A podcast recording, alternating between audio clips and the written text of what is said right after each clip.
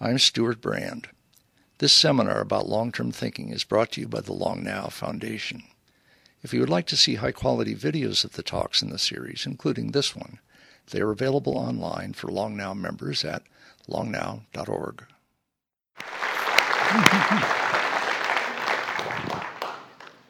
I feel like I should walk on here with something other than boring old 1G. Um, hi, I'm Stewart Brand from the Long Now Foundation. I learned about planetary atmospheres in the 70s um, because Coevolution Quarterly, which I edited then, uh, was the first US publication to publish the Gaia hypothesis by Lynn Margulis and James Lovelock. And Jim tells the origin story of the Gaia hypothesis that he was working, he had been hired by Viking as a atmospheric chemist to developed the electron capture device that was detecting ozone at parts per million and DDT at parts per million and so on. And they uh, asked him to look at uh, basically spectral information coming from the atmosphere of Mars and uh, tell him if there was anything interesting about it. And he said, uh, well, the interesting thing about it is it's in perfect chemical stability, which means there's no life on Mars. Sorry to say. At which point uh, NASA said, That's very interesting. Uh, you can be quiet about that now. and he was, but uh, it made him realize that the extremely unstable chemistry of Earth was a signal not only of life, but of some processes he began looking at and how it's become Earth system sciences. looking at the presence or absence of life on planets is an atmospheric issue. So it'd be nice to get somebody to talk about it who's written a book called Exoplanet Atmospheres. Sara Seager.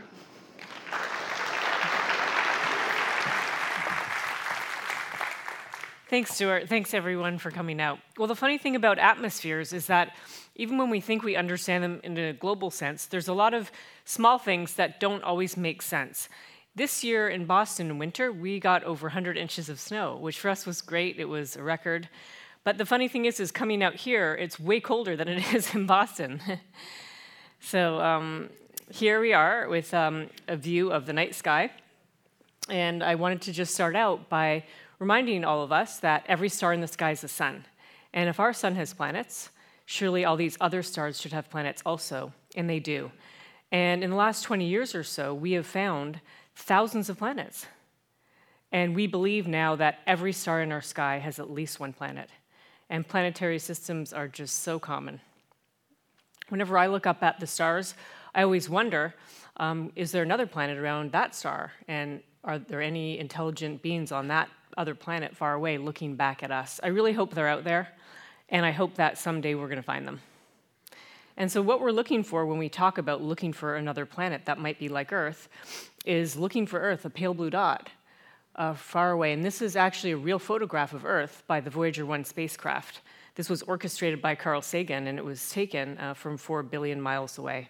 And believe it or not, most of my work about atmospheres, it is about how to um, take a little dot like this, whether it's a star or a planet, um, and in the future another Earth, and try to infer everything possible about that planet, whether there's water on it or signs of life by way of gases in the atmosphere that don't belong. So, what I'm going to talk about today is what is an exoplanet? When and how will we find another Earth? Can we go there? If we can't go there, why look? And by the way, these are the questions that I get asked most often by people of all walks of life, from um, children to elderly people to you know people I meet on the plane, to actually everyone. And you know what the most popular question is? It is, can we go there? And even when I explain it, how we can't really do that right now, I still get asked it over and over again, even during Q&A. So I'm sure some of you are, are wondering about that. Um, now, to get started, I wanted to leave you with something to take away. When you get home uh, tonight or, or in the coming days, I want you to Google for Eyes on Exoplanets and download this software. I didn't write this or I wasn't part of it. I just love it so much. I have a little clip of it to show you. And it starts out here with an artist's illustration of what we think our Milky Way galaxy looks like from far away. A galaxy is a collection of bound stars, and our sun would be about here with respect to the billions of stars in our galaxy. And this is just a little clip showing you our Milky Way, and these um, zooming in to where our sun is. You can see the stars here, and all the highlighted objects are stars with known planets. The different stars are different colors. Um, red is a small star, yellow would be like our sun, white would be something um, brighter than our sun. And now this clip just keeps zooming in to our planet Earth. Um, it actually also shows you some spacecraft that are orbiting our sun. EPOXI's here, you can see Spitzer and Kepler. Now you can use this software, and here we're going to click on the west coast of North America, looking up at the spring night sky and overlaying the constellations here. Actually, you could actually do this now if you download this software for tonight or anywhere on Earth where it's dark at that present time and look up at the sky, and it'll show you a real map of the stars. Now, here it's overlaying the constellations, of course, those are not conveniently drawn for you out in the sky. And also, many of these stars, you couldn't see them just with your naked eye. You'd probably need binoculars or a telescope. You can um, see this is going to actually now rotate to zoom into a very special part of the sky. Look at that. Does anyone know which part of the sky this is? Yeah, this is the Kepler Space Telescope's field of view. And there's such a concentration here. Actually, you know, the whole sky really, that's when I said that we think every star in the sky should have a planet because uh, we actually know that from a specific technique called microlensing. But on the whole, there are a lot of planets out there.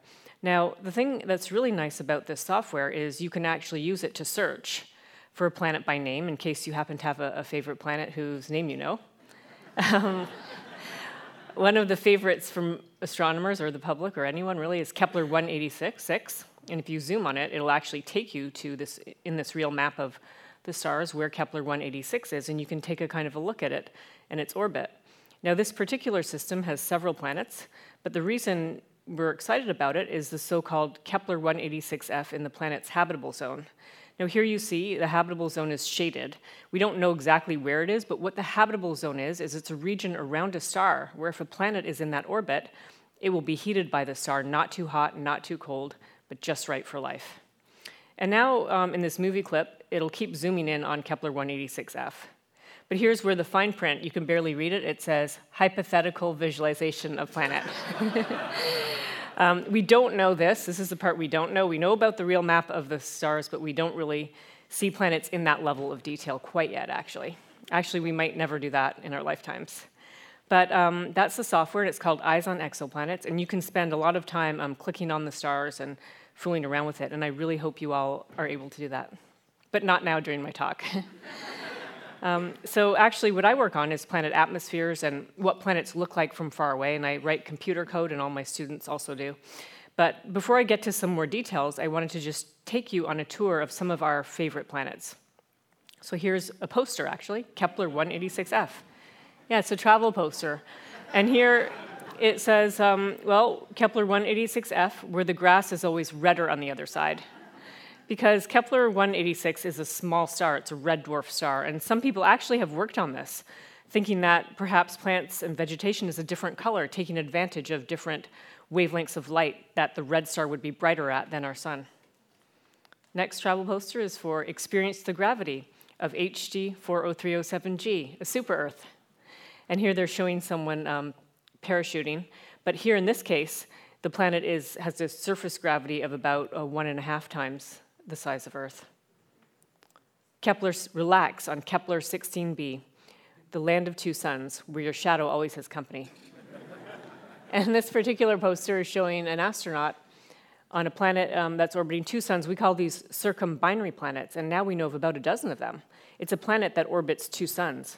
And actually, as long as those two suns are close together and the planet is several times further away than that distance between the two suns, it should be um, gravitationally bound.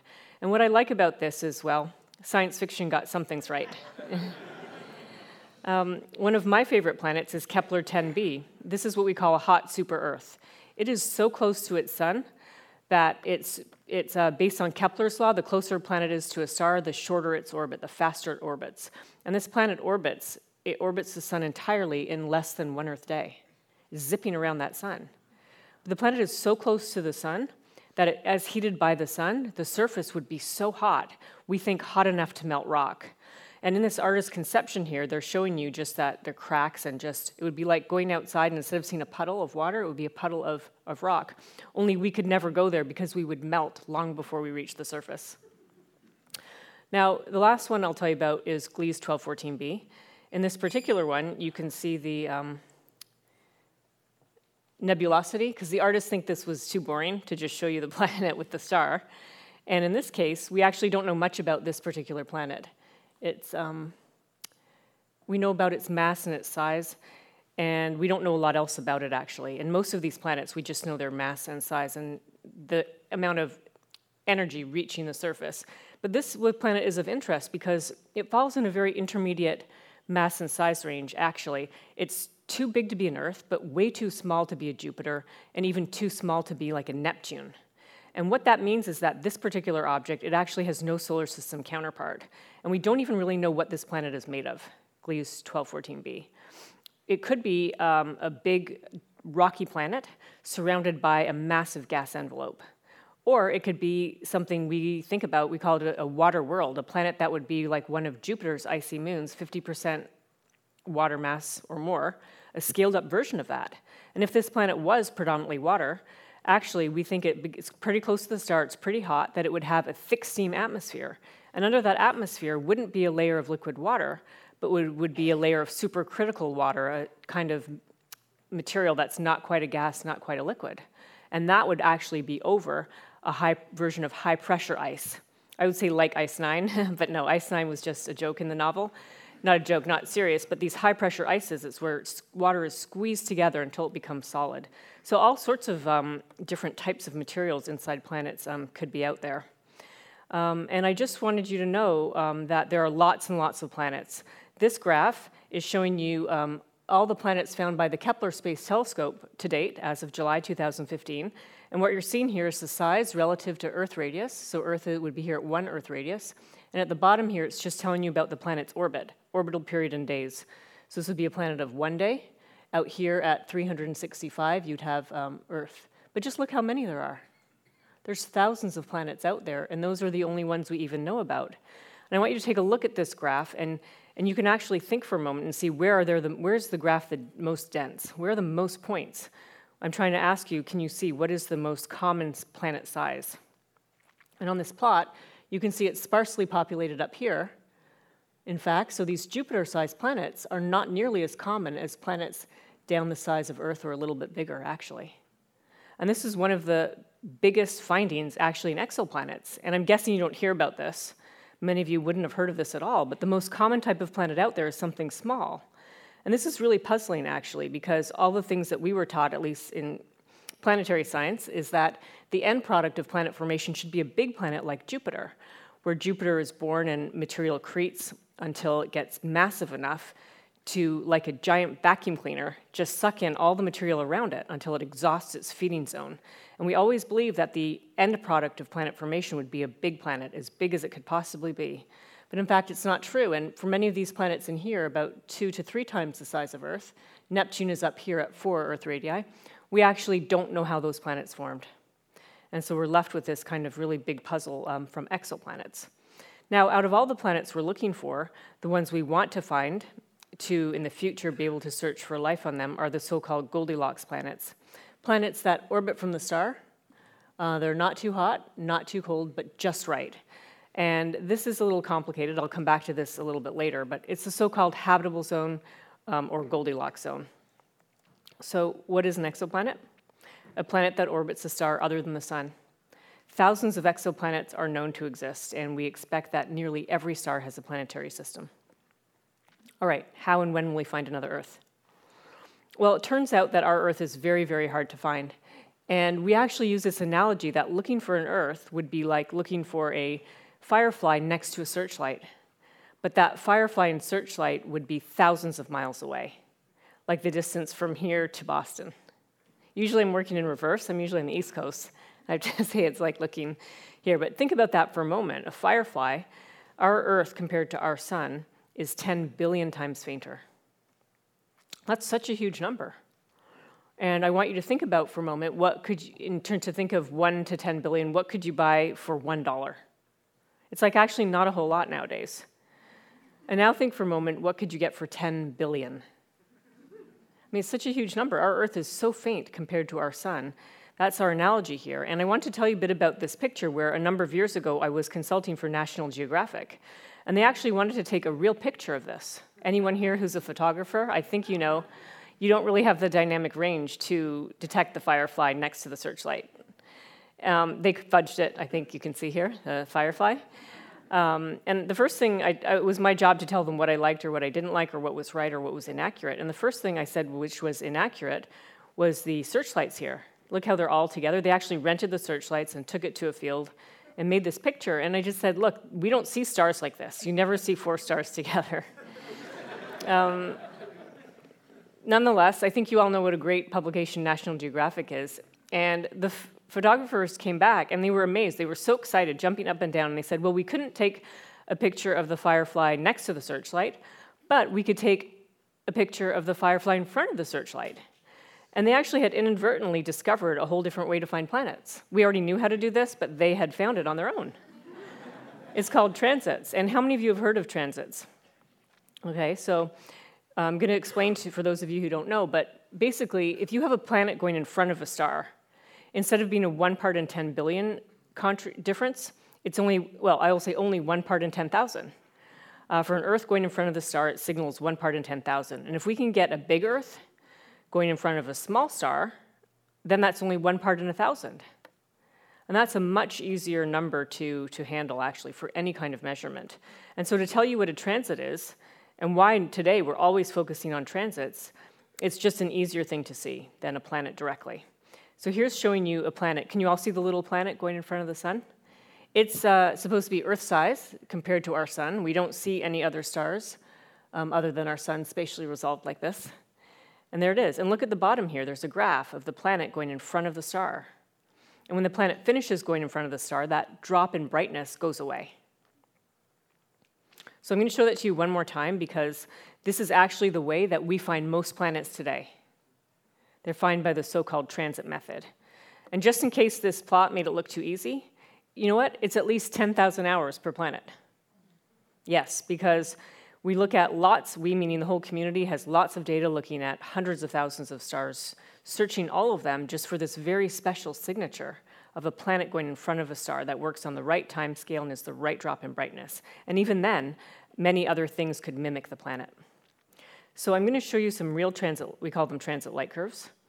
And here you can see um, the, this is just time in hours. And these are all giant planets. The transit lasts for a few hours. This is a few hours in here. And it's also showing you the size of the planet compared to the size of the star and where the planet is crossing on the star. And actually, um, you can see they're all different. Sometimes people would call this like a family portrait. And they all look a little different. They're different sizes compared to the star. They transit a different part.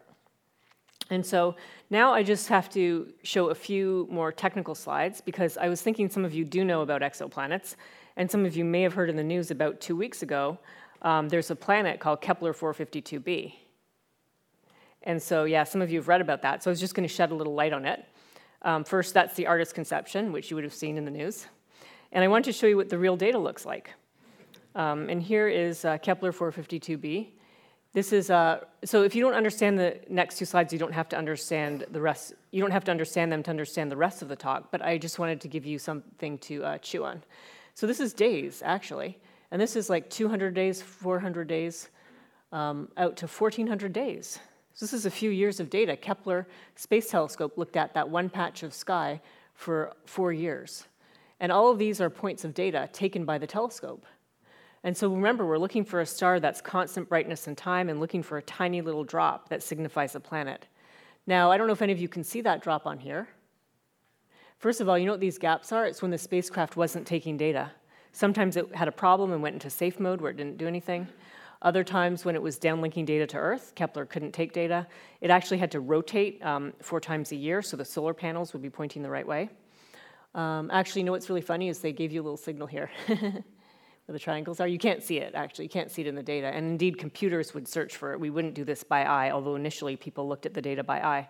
And when the computer finds a signal, a drop in brightness, it will bin the data together. It will um, take all that data and fold it onto the same period and phase. And here's what the transit light curve looks like. So this is what it looks like. So the detection went from the space telescope taking data for four years, using computer algorithms to search for these little tiny drops in brightness, and putting the data all together to get this little tiny drop in brightness.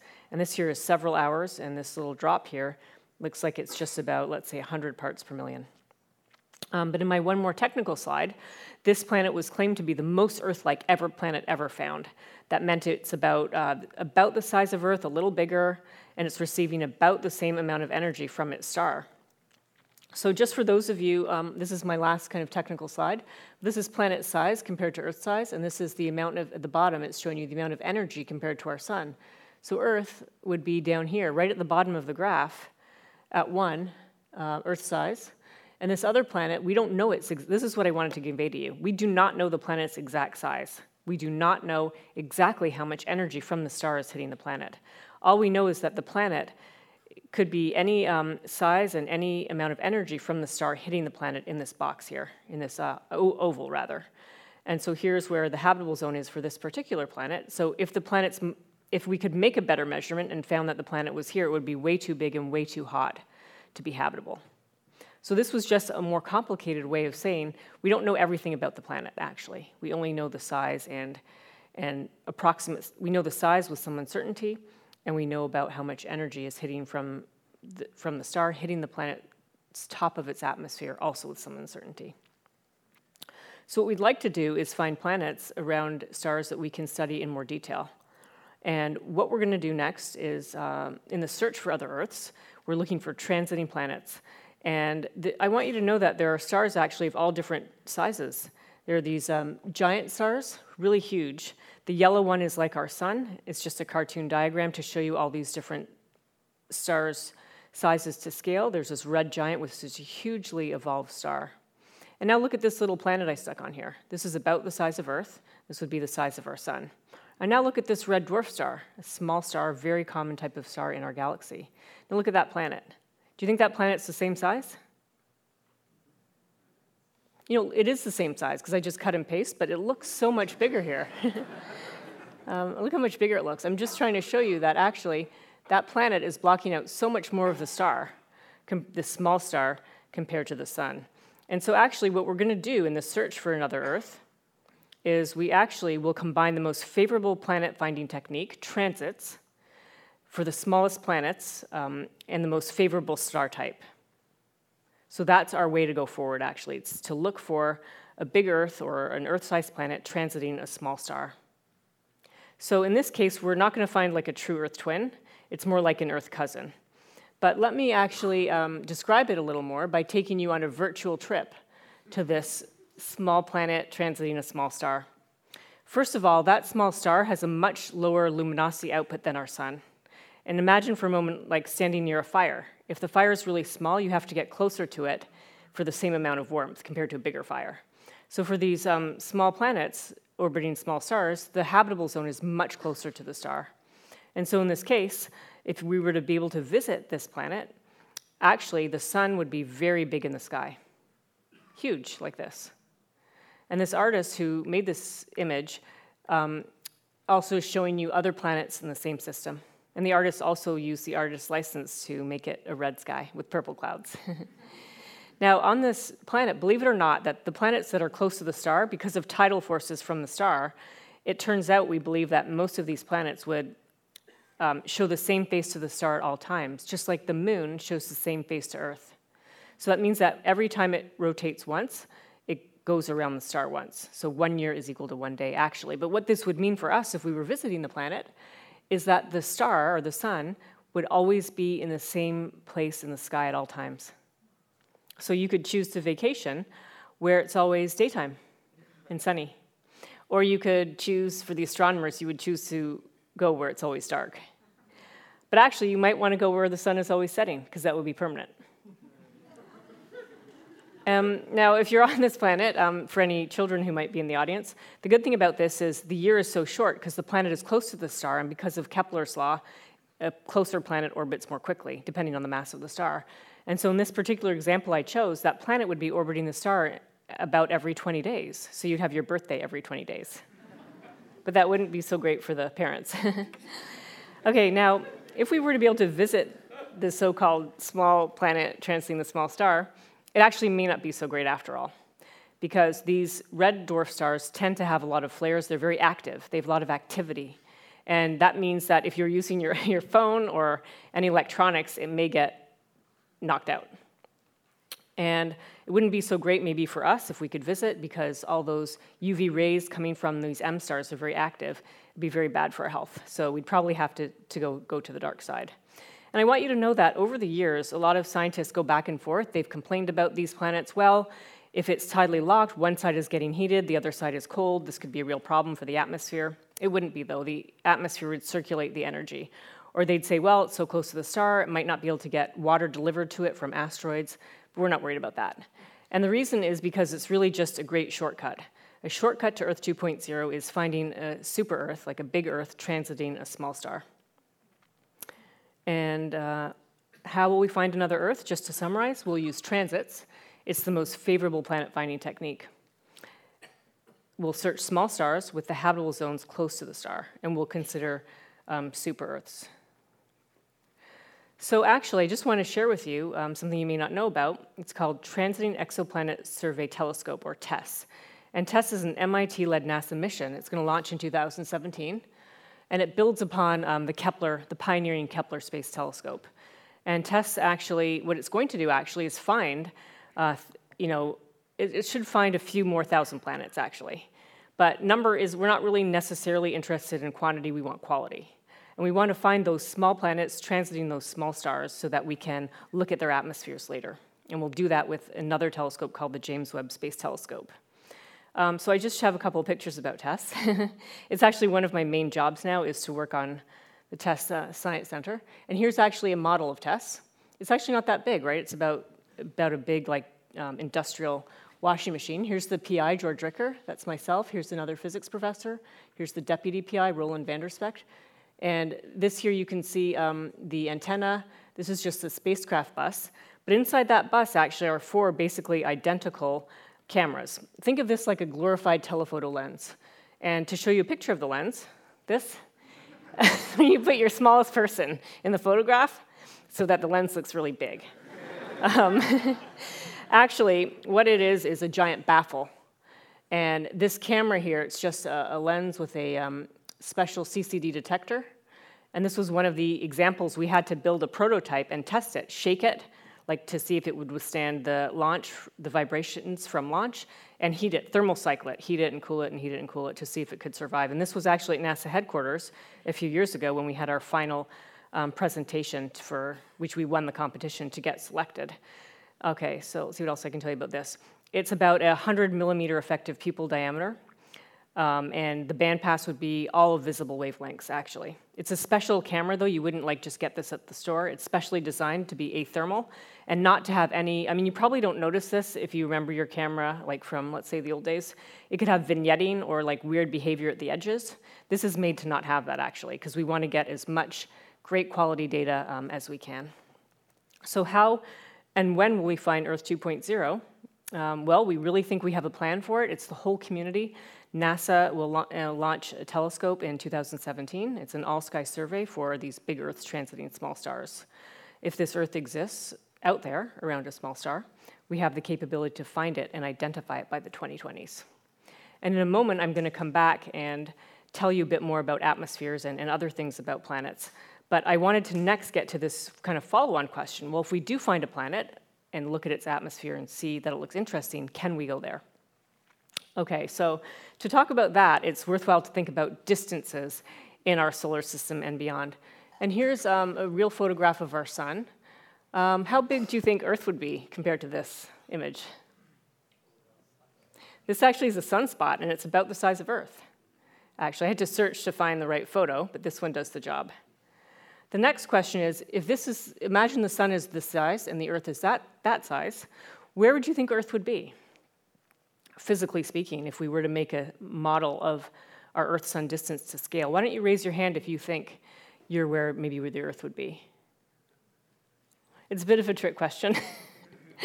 okay, well, it turns out that um, Earth actually is about 100 sun diameters away from the sun.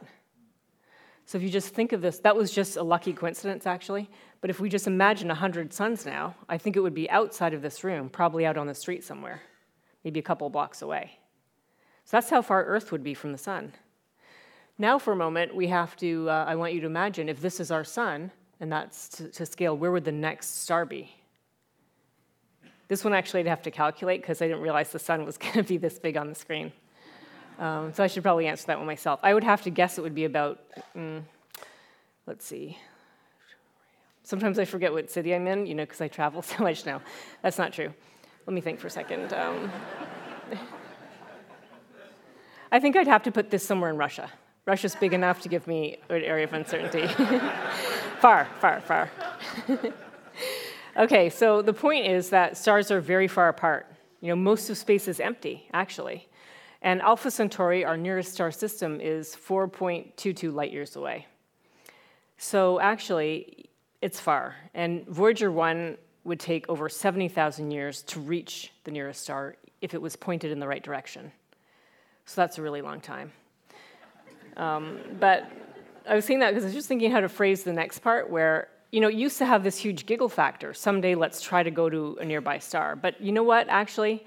That is slowly going away, actually. And even just this afternoon, I met with some colleagues, and people are really getting ready for this. You know, we want to look for planets around Alpha Centauri. If there's a planet there, we believe someone will figure out how to get there. And that will be longer than 100 years that it's going to take to build the clock, but I think it's going to happen, actually. And I don't know how, I don't know exactly how, I just know that it's the drive to go there is so strong. And in fact, some people think, engineers that are alive now on this planet, that we could find a way to go, let's say, to tenth the speed of light, that that is kind of within reach at some point. Now, let's imagine for a moment that that's the case. Um, let's see, that would take about, oh, if we could travel at the tenth the speed of light, it would take about 40, 40 years to get to the nearest star. That doesn't include speeding up or slowing down. But nonetheless, um, I was wondering if there's anyone in this audience Think about how old you would be 40 years from now if you would actually consider making the trip. Should we say that we had a way to go there? I mean, actually, you know, every single time people would go. And I always have to say, because I always forget to say, well, it would be a one way trip. And would you still go?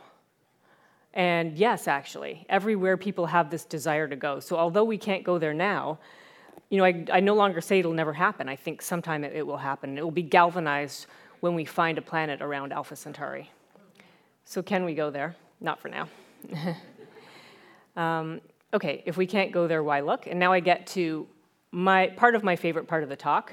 I call it the real search for alien life.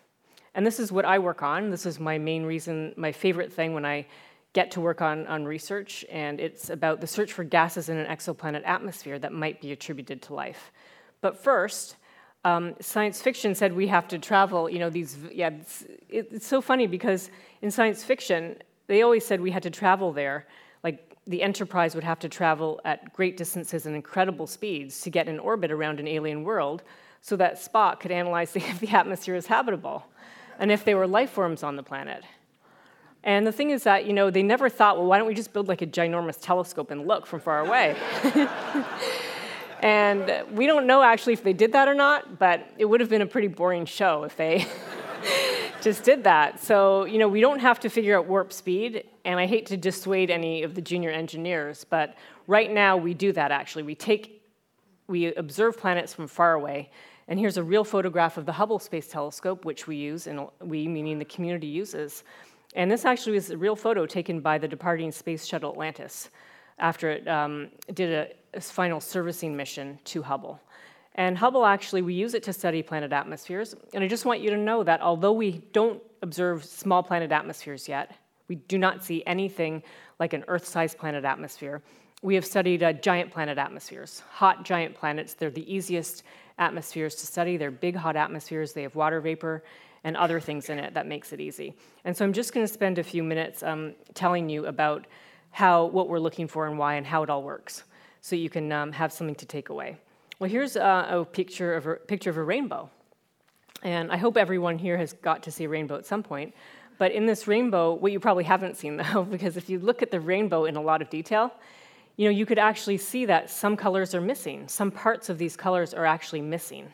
And if we actually take the sun's light and spread it out, not by refraction in a raindrop, but by a special instrument called a spectrograph, we'd actually see this. And here you see little tiny parts are missing, actually. And these are due to absorption, either in the sun's atmosphere or the Earth's atmosphere or both. And I want you to see here, there's very different um, lines missing. See, this is a really big one, there's some very thin ones. And they're all over the place, actually. And each atom and molecule has a special set of lines that it absorbs. And these missing colors, it's absorption by gases in the atmosphere. And it's been studied for many decades. We're still studying it now, actually. And you can either measure it in the lab or other people can do very complicated computer um, quantum mechanical calculations because each molecule has a specific fingerprint in each atom. And you can actually work out what all of these, these lines are actually.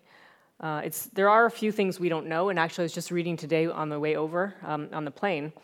Uh, there are these things called the diffuse interstellar bands that even in between stars there's a tiny, tiny bit of gas, and there's some things we don't know what they are actually. And they'd finally identified um, these bands due to like a buckyball, a giant form of carbon. So anyway, this is the atmosphere, and I wanted you to know that the so we call the spectra are required to identify a planet as Earth-like, because Earth and Venus are about the same size and about the same mass, and they fall in that. Remember that uncertain habitable zone? I showed you the graph. We don't totally know where, um, if like Kepler 452b, we're not so sure of all the parameters. So Earth and Venus would basically be identical to any planet search technique today. And unless we can get a spectrum and identify the gases in the atmosphere, um, we, we need to be able to move forward by looking for gases in the planet atmosphere. I just have to pause for a second and ask if anyone was keeping track of time. Um, Stewart, were you keeping track of the time? Because I didn't notice what time we started, so. Okay. You're good. Okay. So, um, all right. So the question is, um, what gases should we be looking for in another planet? And here we have, um, on our own Earth, we have studied it literally in every type of detail you could imagine. On our own planet Earth, oxygen is our best biosignature gas. We think that on our planet, um, well, we know on our planet that oxygen fills our atmosphere to 20% by volume. And you know, without life, Without photosynthetic plants and photosynthetic bacteria, there would be virtually no oxygen. And so oxygen is filling our atmosphere to 20% by volume, and that is what we call our most robust biosignature gas because it's such a highly reactive gas. It shouldn't actually last in our atmosphere at all, really. It should just be, it shouldn't be there actually. And we have other gases too we like, like methane, nitrous oxide. We actually have a whole list of gases here. We have things like called dimethyl sulfide and methyl chloride.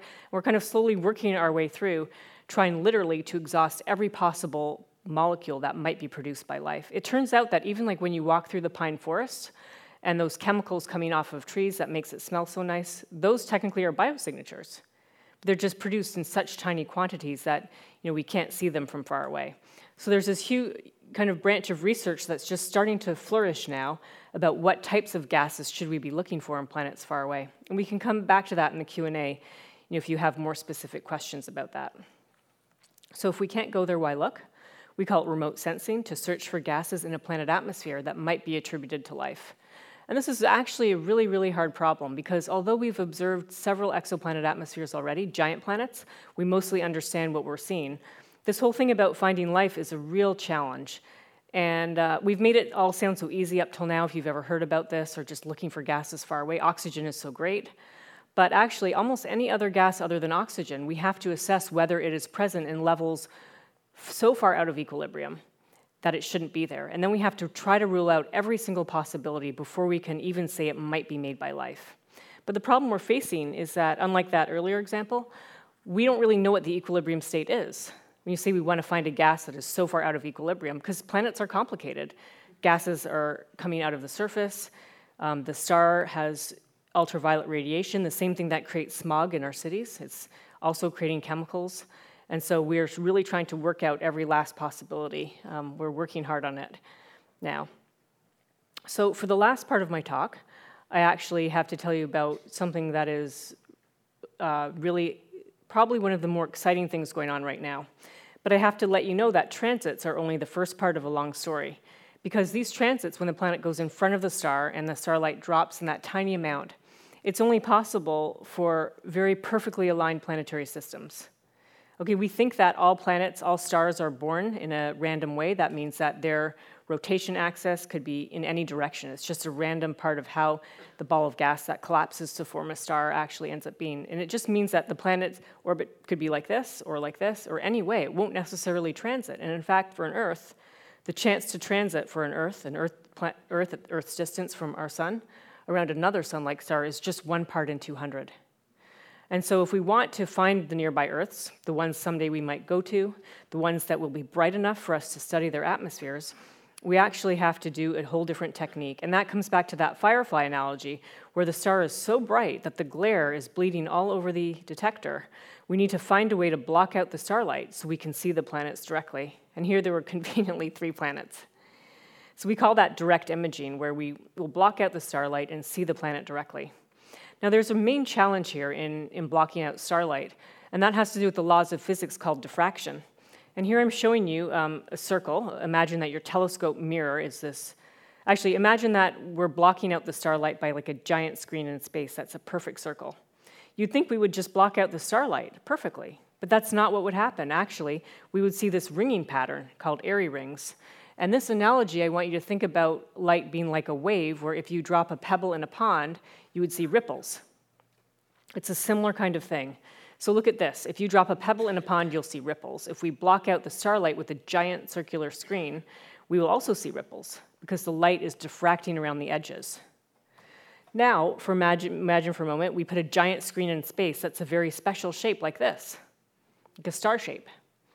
Then we would actually get this image here. This would be like dropping a pebble in a pond, when instead of having ripples, the area around the pebble is so perfectly smooth to one part in 10 billion, and that all the ripples are pushed out to the edges. And that's what we actually want to do. We want to put a giant screen in space, and that's a very special shape. But before I continue, because um, the people who, there are many ways to do to suppress starlight. We call it blocking out starlight. You actually could put this very special shape inside the telescope also. But that's a whole different story. So I'm going to talk to you now about the star shade. And this animation shows you a star shade and telescope launching together, where the petals unfurl from their stowed position, and a central truss would expand with those petals um, snapping into place. Now, they have to be very precisely made so that uh, the shape of the star shade and the flatness of it and just how it stays together um, is a challenge. And the star shade actually would have to fly very far from the telescope, tens of thousands of kilometers, to block out that starlight just perfectly so we can find planets around it. It's called the star shade, and we actually, the soonest, um, the star shade actually is going strong, and, and actually, Tomorrow I'll be going to San Diego to an optical engineering meeting where I'll be talking there about the star shade. But just so you know that it's a real thing, that with real hardware, I want you to see this um, animation. This is from August 2013 of four of the petals. And these petals were stowed, and now they're unfurling um, from their stowed position. These are longerons that actually snap into place, rigidizing the petal. There's only four because that's all they could afford to do.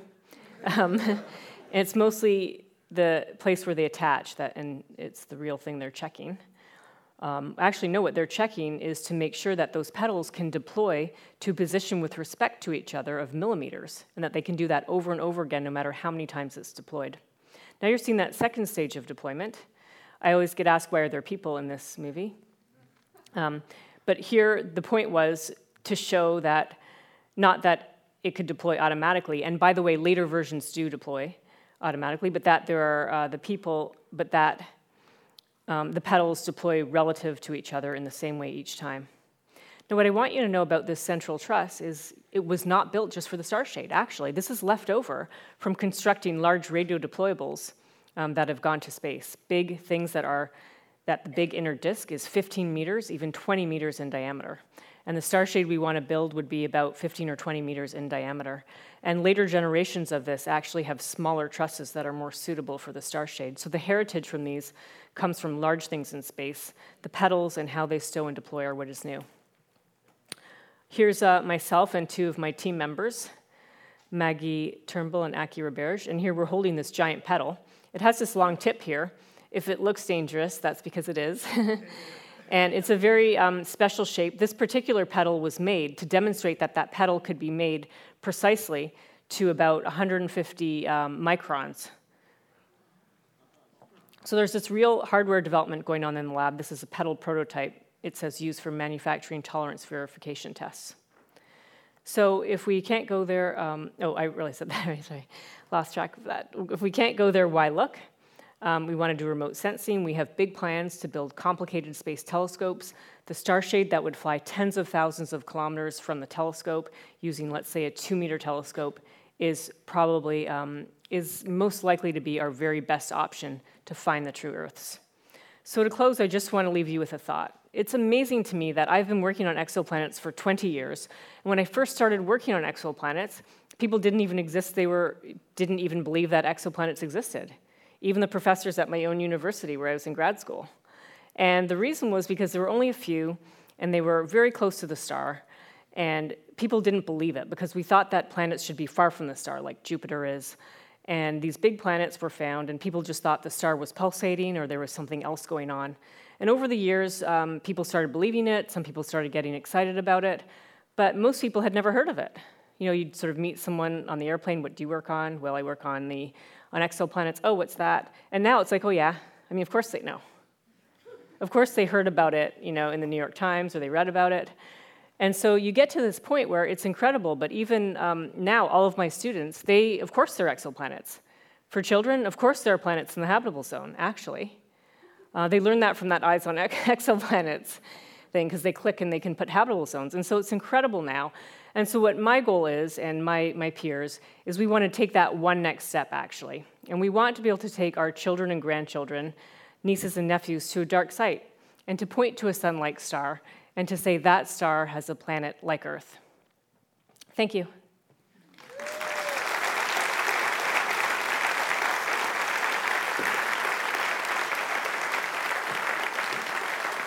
Okay, thanks.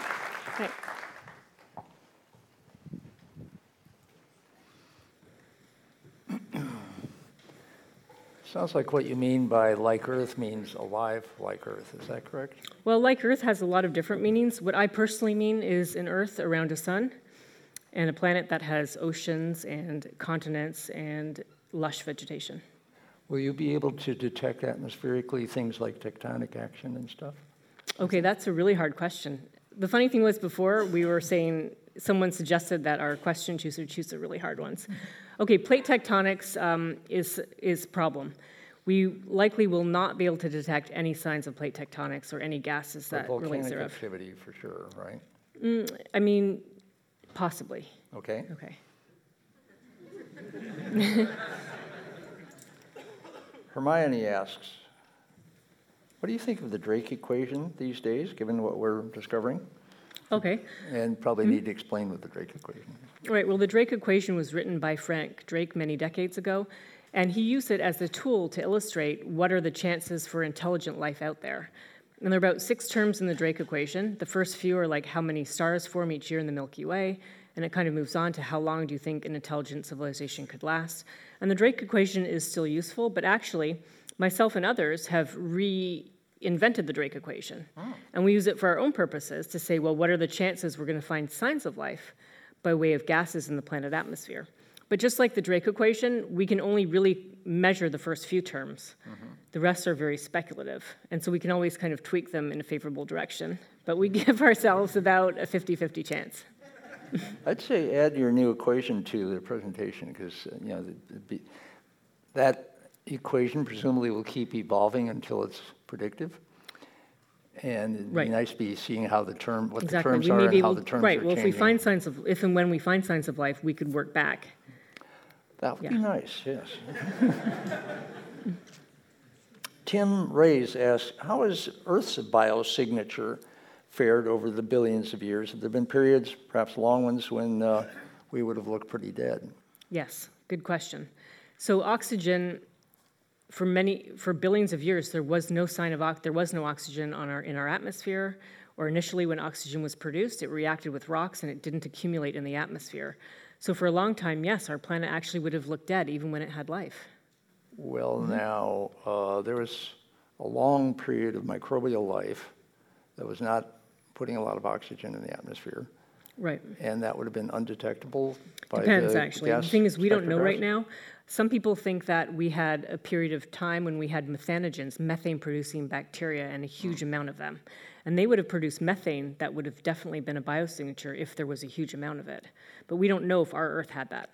Are there not planets in our own system that have a lot of methane that's presumably not biogenic? Um, yes. So we have to get into a little more detail now, but some planets, um, okay. Let's put it like Jupiter itself has a lot of methane, and any big planet that can hold on to hydrogen should have methane on it actually. But a planet like Earth that is so, uh, its gravity is relatively weak actually. It's like when you're walking around with the hel- I'm sure this happened to almost everyone here, but if you have the helium balloon and you were a child and you actually let, let it go and it floated away, light gases like hydrogen and helium, they're not trapped here in our atmosphere.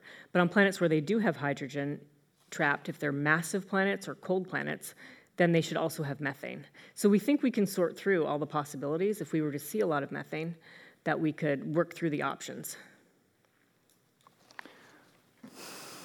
So you said there's research jamming ahead on, on uh, looking for other biosignature gases. Um, Does this involve theorizing biology different than what we know so far? Uh, That's a tough question, and right now it does not, unfortunately. I know there's a lot of fans of like silicon-based life and other things, um, but the reality is for astronomers, you know, we can only see what life does. Life generates gases, it makes byproducts. We can't see um, what the life is actually, and there may be a future where we can put all that together. But right now, we're really just still struggling as to what we're even looking for. So it's interesting, you said that you're, when you're, when you finally able to get a spectrographic analysis of a, an actual individual star, figuring out whether that represents equilibrium is itself an issue For that I hadn't planet, realized, yeah. because, you know, mm-hmm. Jim Lovelock figured out that Mars was in some kind of equilibrium, therefore did, but he was, I guess, knowing more than you guys know about exoplanets. He was knowing more. Yeah.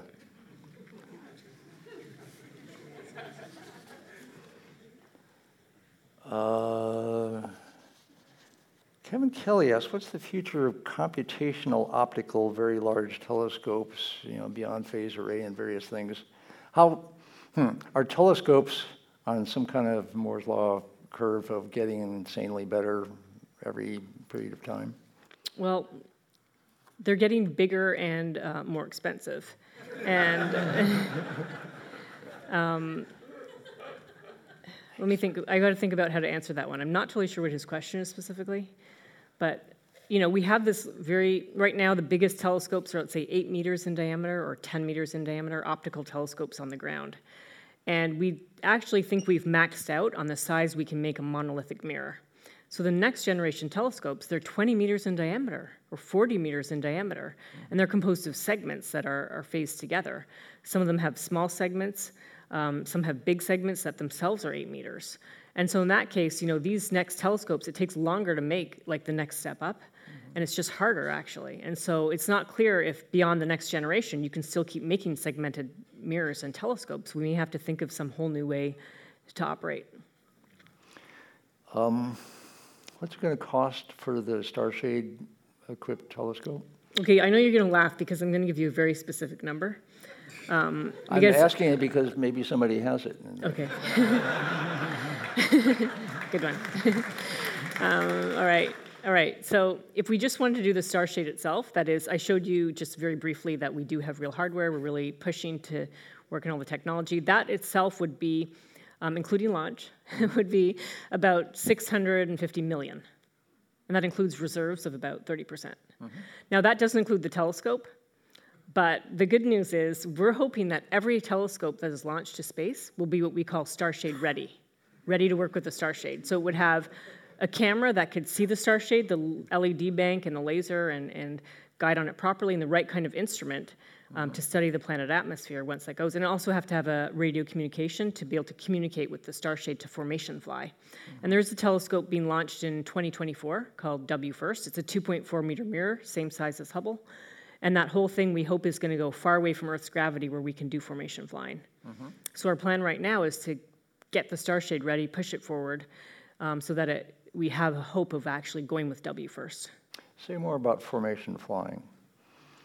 Uh. So you've got the telescope and the star shade, they're kilometer, many, how far apart? I said tens of thousands of kilometers. Tens of thousands of kilometers apart. And uh, we're talking about uh, micron uh, precision in the petals, so this is interesting. Yeah, manufacturing the petals. Well, t- it's actually a 100 microns, so that's a lot better than one micron. But yes, but um, well, I can actually explain. I can tell you about the formation flying though, because it's kind of cool actually.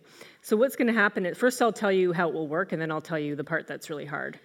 So essentially, when you have the star shade um, and telescope, every time it moves to a new star, it has to realign. So it'll take like a week or so for that star shade or telescope to fly across the sky and line up.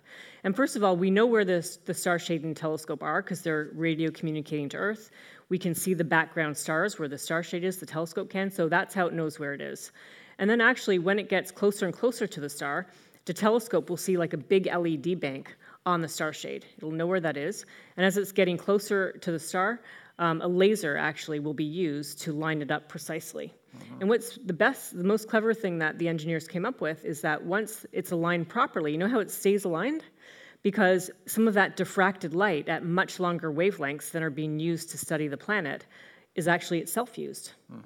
Now, when we think of formation flying, we have had um, experienced formation flying in Earth's gravity docking at the space station.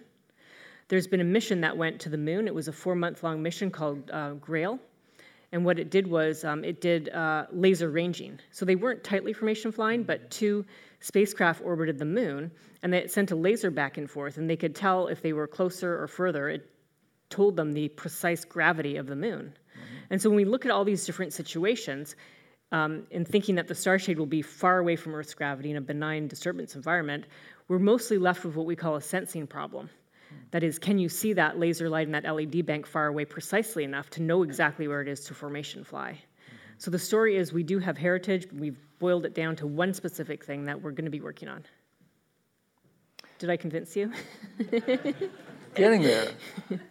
So the, um, so the Star Shade is its own little spaceship that has capability of maneuvering and traveling some distance. Not in a, I guess you're, hmm, are there orbital issues? Uh, Is, is it so far that that's not a big deal, or is it uh, having to deal with Earth and the rest of the solar system? Well, we want to get it far from Earth, so we could either be in what we call a heliocentric um, Earth, tra- Earth leading orbit or Earth trailing orbit, or far away at the so-called um, Earth Sun Lagrange point. So it has to be very far from Earth, far from the gravity. DSCOVR is there now, one of them, right? The, the Al Gore uh, camera is Oh, at let's see, uh, that one would be at Lagrange L1, one, I think. yeah. You don't want one, you want a different one. No, right, right. Which one? L2, The one on the other side? the other side, Yeah, right. okay. Which is, yeah, right. Uh, s- Significantly farther, I forget. Well, it just depends. You want to be in the Earth and Sun, but we don't want to be seen like the sunlit part of Earth or having the sun Right. in the wrong location. Okay. Back to a nice uh, money question. Bill Nega asks, what area of research would most effectively increase our capability to search for Earth-like, and I'll say life-like exoplanets in the next 10 to a large number of years, if funding were not a limiting factor? Okay, well, if it's not limiting at all, then. Uh, okay, so I have to confess that with the whole TESS and James Webb setup, and even with this first, the Starshade is the first generation, you know, we still have to get really, really lucky because mm-hmm. anything we can conceive of now, even the large 30 meter ground based telescopes, you know, they have a good shot at finding another Earth, but they mm-hmm. might just find one, you know, or two. And we think about our own Earth, there was this good question about, well, our Earth wasn't oxygenated its whole life. It looked dead in the past, or maybe we'll find a Venus instead of an Earth.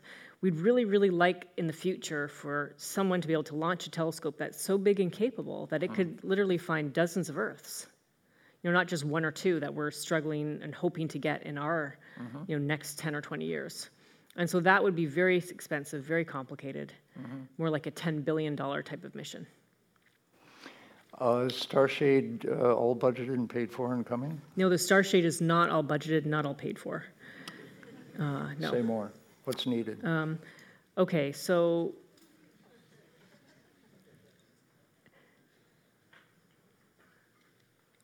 so anything that's so new and on ed and forefront, you actually have to finish um, convincing yourself, you know, and the rest of the world that you can actually do it. And we have actually five specific problems we're working on. One is the sensing problem. We think they're all solvable. One of them, believe it or not, is that that star shade, um, if the edges, the edges of those petals, they have to be as sharp as a razor. If they're not, actually sunlight will, will you know, bend around them and scatter off those edges actually and get into the image. Because remember, we're trying to block out the starlight to one part in 10 billion. So even things like our own sun or anything coming by, mm-hmm. maybe even Venus or something very bright. Mm. So figuring that out. So we have this sort of list of things, and first we'd like to knock all of those, things down. Mm-hmm. And that's about a $20 million price tag on that. Mm-hmm. And then to get it fully ready so that we've tested everything we can think of and we've demoed it all and we've done um, also ongoing our subscale tests, like with small star shades in the lab to show that you can really block the starlight out like you expect it to. Getting it that far is more like 150 million. And then the rest of the costs is just for building the spacecraft and the launch and things that people know how to do already. That's Okay, so somebody who says, okay, I want, I want to discover if there's life, uh, the sequence of events is 20 million, 150 million, and then what for the actual Um, let's instrument? see. More like 400 million for the rest. 400 million.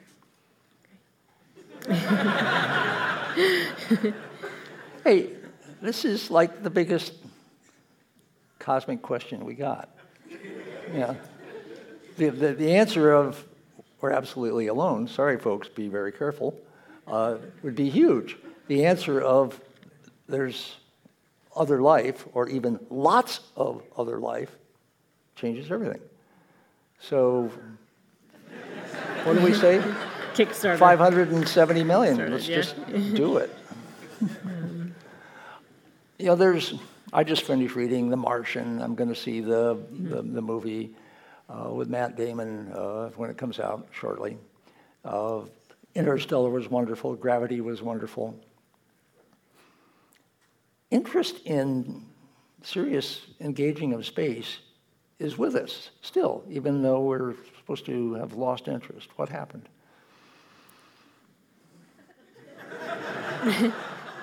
Actually, admittedly, I got distracted because I was reading this question. I was thinking Oh, of how to answer the You next question. We'll come I like to that that. one. I like that question. Jerry Fiddler's question. Wait, so your question was interest is still there? So maybe it's just because Hollywood loves to try to simulate zero G.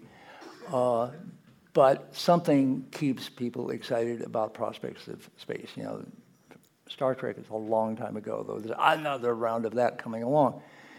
And these realistic uh, space exploration by humans films keep coming along.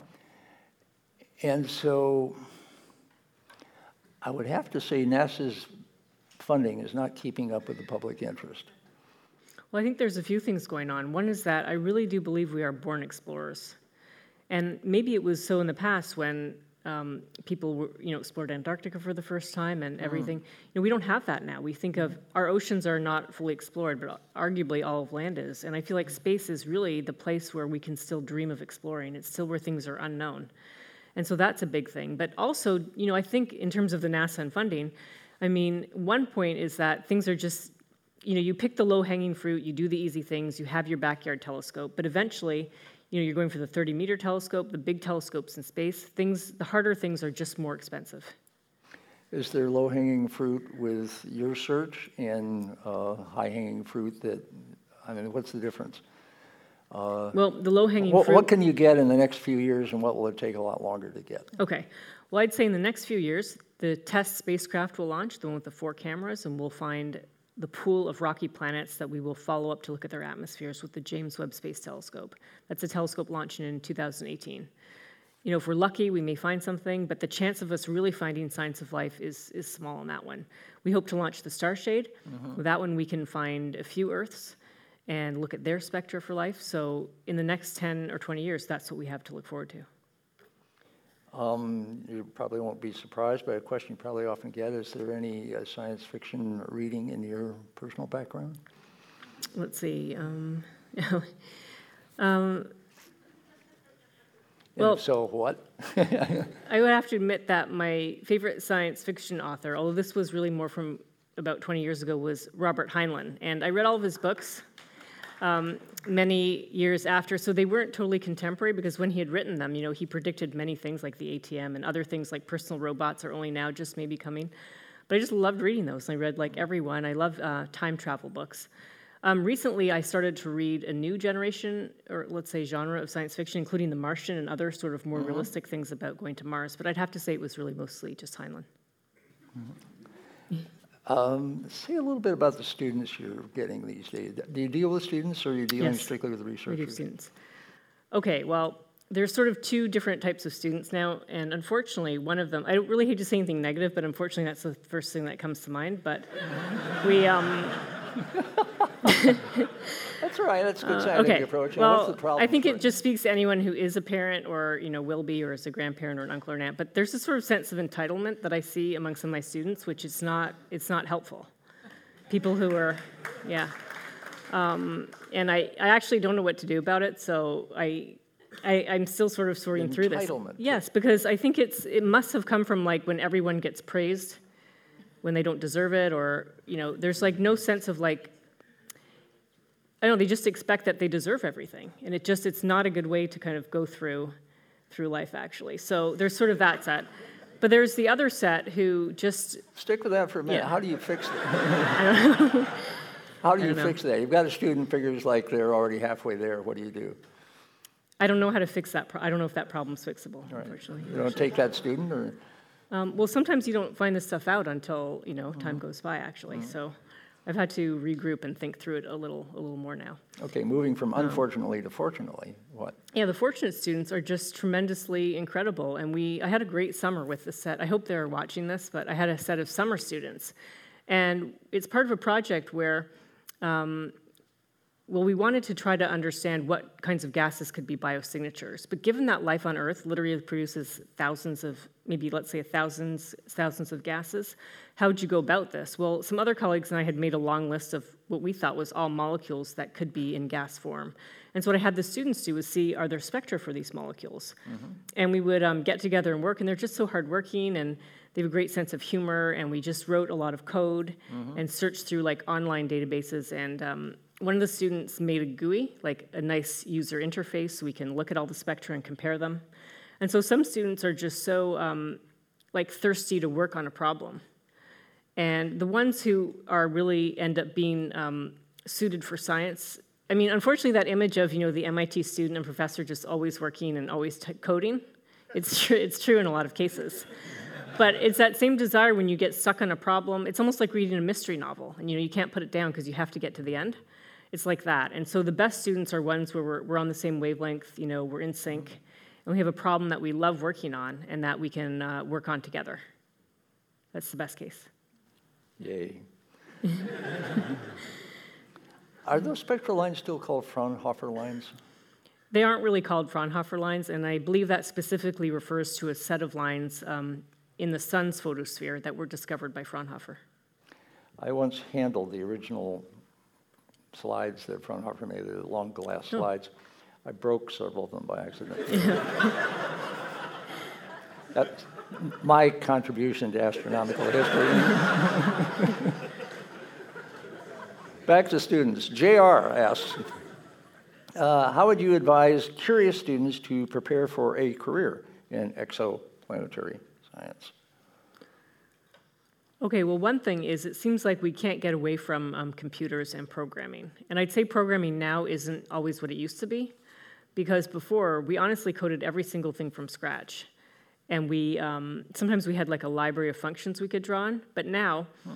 it's really it's really. Um, I was going to say something funny, but just in case one of the students was watching it, I didn't I didn't want to say it.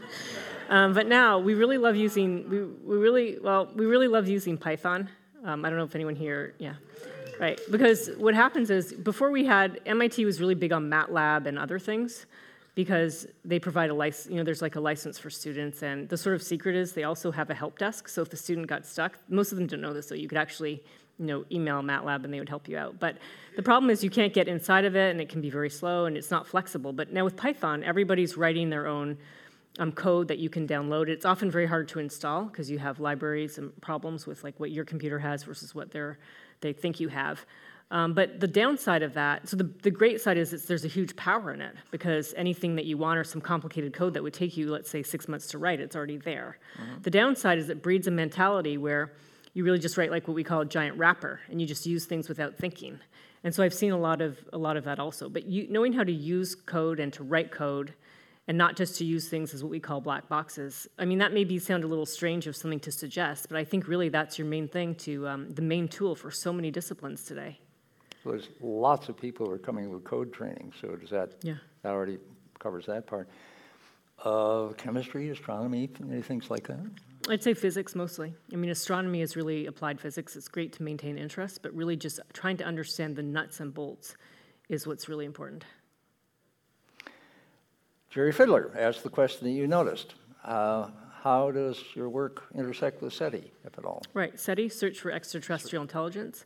Well, SETI does intersect now because SETI, in addition to doing these surveys of the sky and of stars everywhere, SETI can now uh, actually focus in part on stars with known planets. So, like the Kepler 452 or Kepler 186, and those systems now. That I would say is mostly how SETI intersects. And uh, SETI just got a bunch of money. Uh, does that suggest that what you're doing also should get that kind of money? Yes, it does. Well, no need to answer. I do. I do want to answer it though, because it just suggests this, as you already pointed out, this you know increase in interest in space and the fact that these planets are out there. People are excited. People want to accelerate our opportunity to find signs of life, intelligent or otherwise. So yeah. Andy Lee asks, what's the best neighborhood for exoplanets? You showed us that wonderful image of where Kepler is looking, and Uh-huh. it's a rather small sample of a rather large galaxy. Right. Well, I think for now, the best neighborhood really are those stars that are closest to our sun. And they're still quite far away, actually. There's about 100 stars like our sun within about 30 light years. But really, it's our solar neighborhood. We want to find things that are close because they're bright and they're easier to study. And again, because someday we hope we might find a way to go there. So there's no particular preference of like looking, you know, toward the center of the galaxy or away from the center of the galaxy or anything like that. I mean, not really for me personally, but mm-hmm. the reason why Kepler Kepler had a very specific reason for being where it is. I mean, towards the center of the galaxy, it's so densely populated with stars, it's very hard to see what's going on. Oh, interesting. And if you would look outside the galaxy, Kepler wouldn't have had enough stars to find transits because remember they have the planets have to be specially aligned.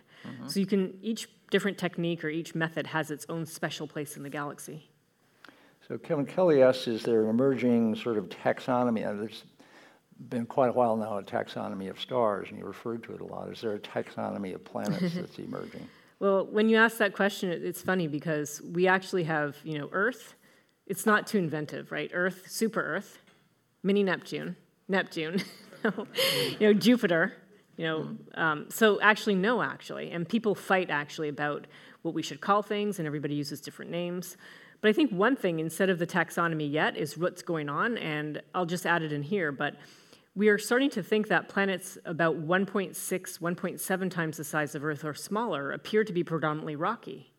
And planets bigger than about that appear to have like a gas envelope and be of much lower density than could be predominantly rocky. We assume we have no life. We assume they have no life because we think that gas envelope just isn't favorable for life. Yeah.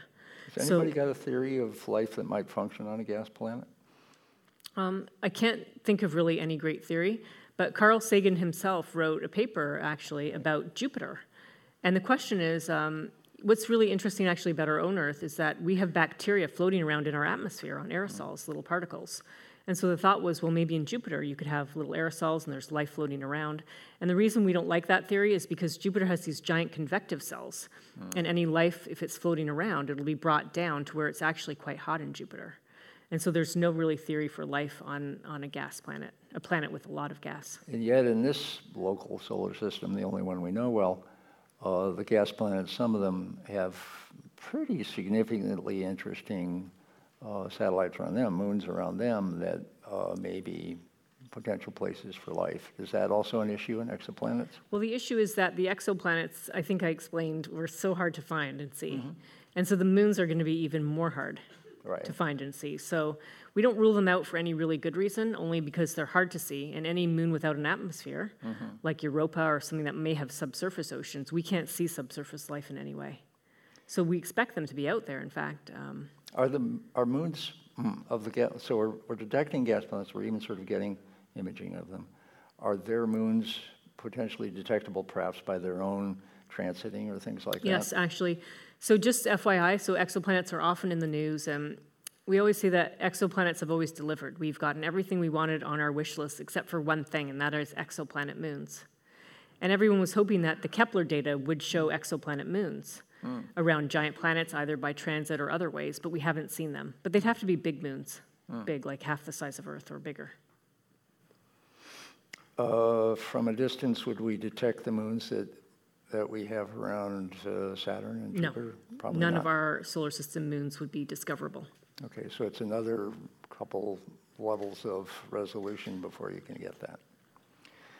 So you mentioned the uh, newsworthy and problematic issue of there being more rocky planets and fewer big gas planets than were expected by theory, um, which is fantastic. And so, where are you and others going with theory given that little problem? Where are me and others going? Um, so, okay, uh, the, the, you know, the, the theory was there had to be lots of gas planets, not so many rocket planets. And then the reality is there's uh, doesn't match that. Yeah, no, now, I know what you're asking. What? The funny thing is, I just what I tell my students, it's not totally true now, um, but when they do their PhD defense and they get asked like everything possible, I say like, look, every day is like a PhD defense. Because they get asked all sorts of things, even things that I myself aren't working on. Mm-hmm. But what I think will end up that any way we can think of for why there are so many of these small planets is probably it's all of the above. And so people think of things like, well, perhaps some of these planets have moved in close to the star and have just lost their atmosphere. They've, they were maybe formed bigger, maybe like a Neptune, and started losing atmosphere because of solar wind or being heated. And that might account for some of them, but not all of them. Are the gas giants um, solid inside? We think the gas giants have a solid core, but we're not 100% sure. Including ours? Including Jupiter, we're not 100% sure. I'm shocked. Mm-hmm. I didn't know that. Yeah. Okay. Um, I guess really dense let, gas let looks a lot like a solid. So. Let me finish the the. Mm, yeah, so, please. and another people think, well, perhaps um, this is when a planet forms, like Jupiter. We think it formed and got big, and it got so massive that it sucked in everything around it, and it mm-hmm. became dominant. But some people said, well, what about if, let's say, in an interplanetary system, lots of them formed almost at the same time, and no one could dominate over the other? Mm. well, they would all exhaust their feeding zone and be dwarfed. Like they mm. wouldn't take over what the other one had because they all kind of grew up together. And, and so there's this variety of thinking, but it's not really clear yet which one it will be. So you showed us one planet with two suns and presumably a complicated orbit. Uh, it wasn't necessarily complex. Really? But the stars are orbiting each other, They're and then the planet is orbiting in the outer. Right, Correct. Okay. And like you say, sunsets there have got to be pretty exciting.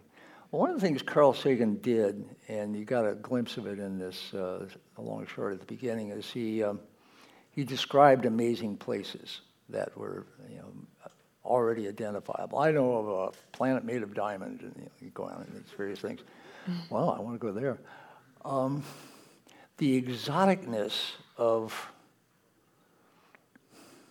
the kinds of places that are out there uh, seems to be intriguingly, in, one increasing and intriguingly ever more in detail. Is that what you're perceiving? Do you mean out there for exoplanets or out there anywhere? Exoplanets. Well, yeah, let's, hey, uh, sorry, not just exoplanets, everywhere. Go on. Yeah, well, with exoplanets, it's really complicated to describe our models and how we, you know, how we really interpret the data and see things. And so just describing what they're like uh, is a really kind of a tool to communicate what we think it could be. Mm-hmm. But it's probably all of the above. You know, we imagine that one planet could be red, red vegetation, another one would have green or, or some other color even. The variety, frankly, shocks me. I mean, this is just sort of mechanics and chemistry, not even uh, big life. Big life makes a lot of variety. That's evolution and Darwin. That big non life has so much variety is pretty strange and exciting in its own right. So whether or not there's things living there, once we become the things living there, uh, these will be exotic places. They will. But I also hope that all those planets and all those orbits brings you some, you know, or everyone some reassurance. Because before, you know, Earth is definitely very special, but I think we have some sense now that it is also somewhat random because we see all these planets and all these different orbits, all different sizes and masses. And so Earth happened to be just right, and surely there should be other planets also out there that are also just right. And different kinds of just right. The um, do you want to go any of these places, or do you just want to uh, find out if there's something pulsing there? For me, I just I'm not one of those people who would volunteer to go to Alpha Cent, so I'll just stay here. I, you know, there's a there's a pull to the places, and this is part of the SETI story. You know, is there a pull toward other life? Because most of it's not going to be intelligent. It's going to be uh, microbes. And do we really want to go visit microbes somewhere? The answer is yes, probably, because if they can handle microbes, it can handle uh, other things we might be interested in. Like if you come to microbial life, to microbial Earth back when, uh, this was a cool place to start an oxygen regime, right? yeah, it would have been cool. But don't forget, back in the, in the time of the dinosaurs, they couldn't have communicated with us either. They didn't. So you're right. Uh, they didn't even leave their DNA, we're discovering. All they left was a pattern of uh, how their bones looked. So the, the lack of communication does seem to be the norm, but the lack of life is not necessarily the norm, it sounds like. And on that note, what is clear from what we've heard from Sara Seager tonight is that there's a lot happening in this century with this kind of discovery. And we're going to know a lot more about life in the galaxy thanks to you and the people you're working with. Thank you for coming. Thank you.